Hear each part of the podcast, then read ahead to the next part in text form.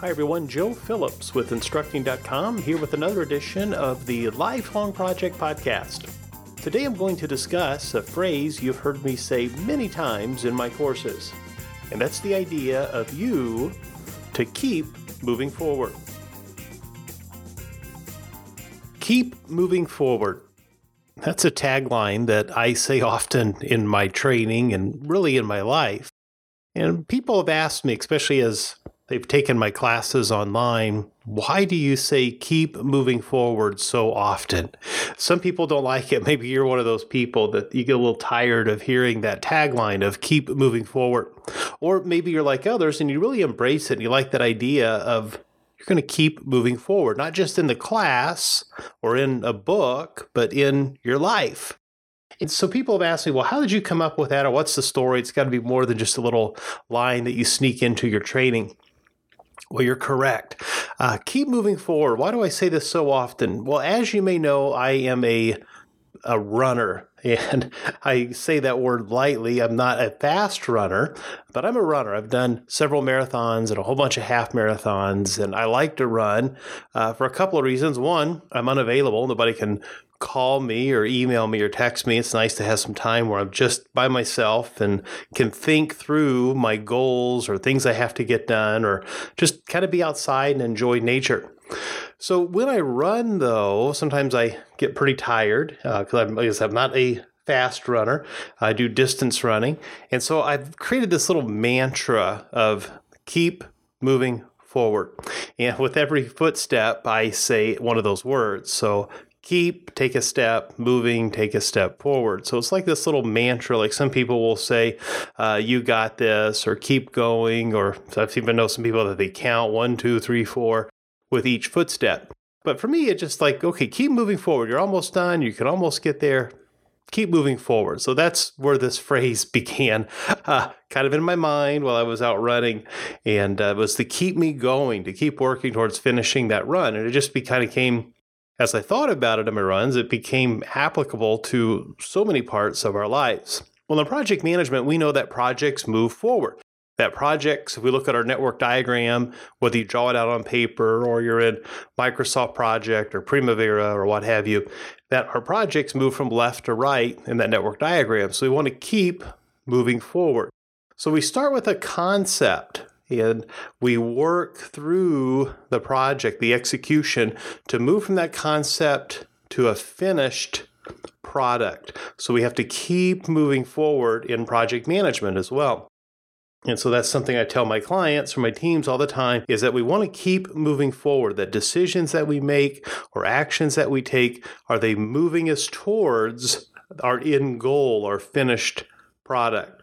So you start from a concept and then we formulate ideas and we formulate requirements and then that goes into our scope. Then we break that scope down and then we have our activities list and then we take actions and then we monitor and control as the team does the work. And then at some point we close out the project and we have a finished result. If we're not moving forward, where are we moving? Not necessarily backwards. I mean, sometimes we move backwards, but often we might be moving or shifting away from what our goal is. So you have team members that they might not have a real good understanding of what we're moving towards. We're moving forward to a specific end result. And if we don't share that vision or we don't have a common vision with the customer, with our project team and other stakeholders, then we aren't going to get exactly what the customer asked for. So to keep moving forward, we have to first understand what are we moving towards. We need a really clear vision to keep moving forward.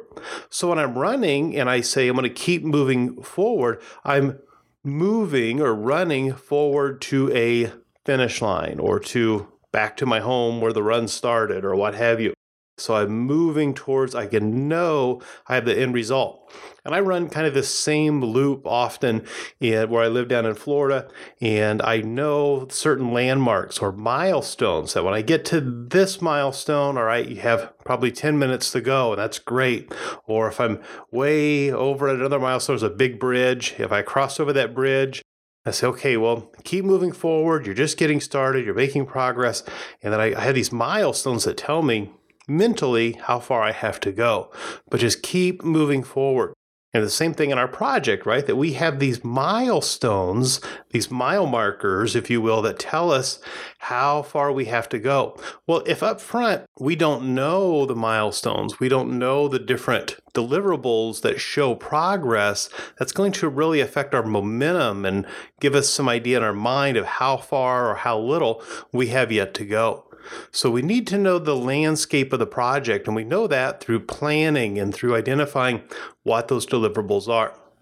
I want to take just a minute and talk about the three words keep, moving, and forward, because they, they have value to me as I've thought about this. So, first off, is keep. Keep, I mean, to be consistent. So you want to keep moving is to consistently be making progress, to work towards something, to have a goal.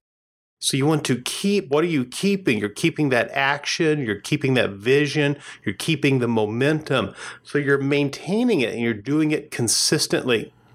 A question that I ask myself often is is this activity, is this action bringing me closer to my goal or is it moving me away from my goal?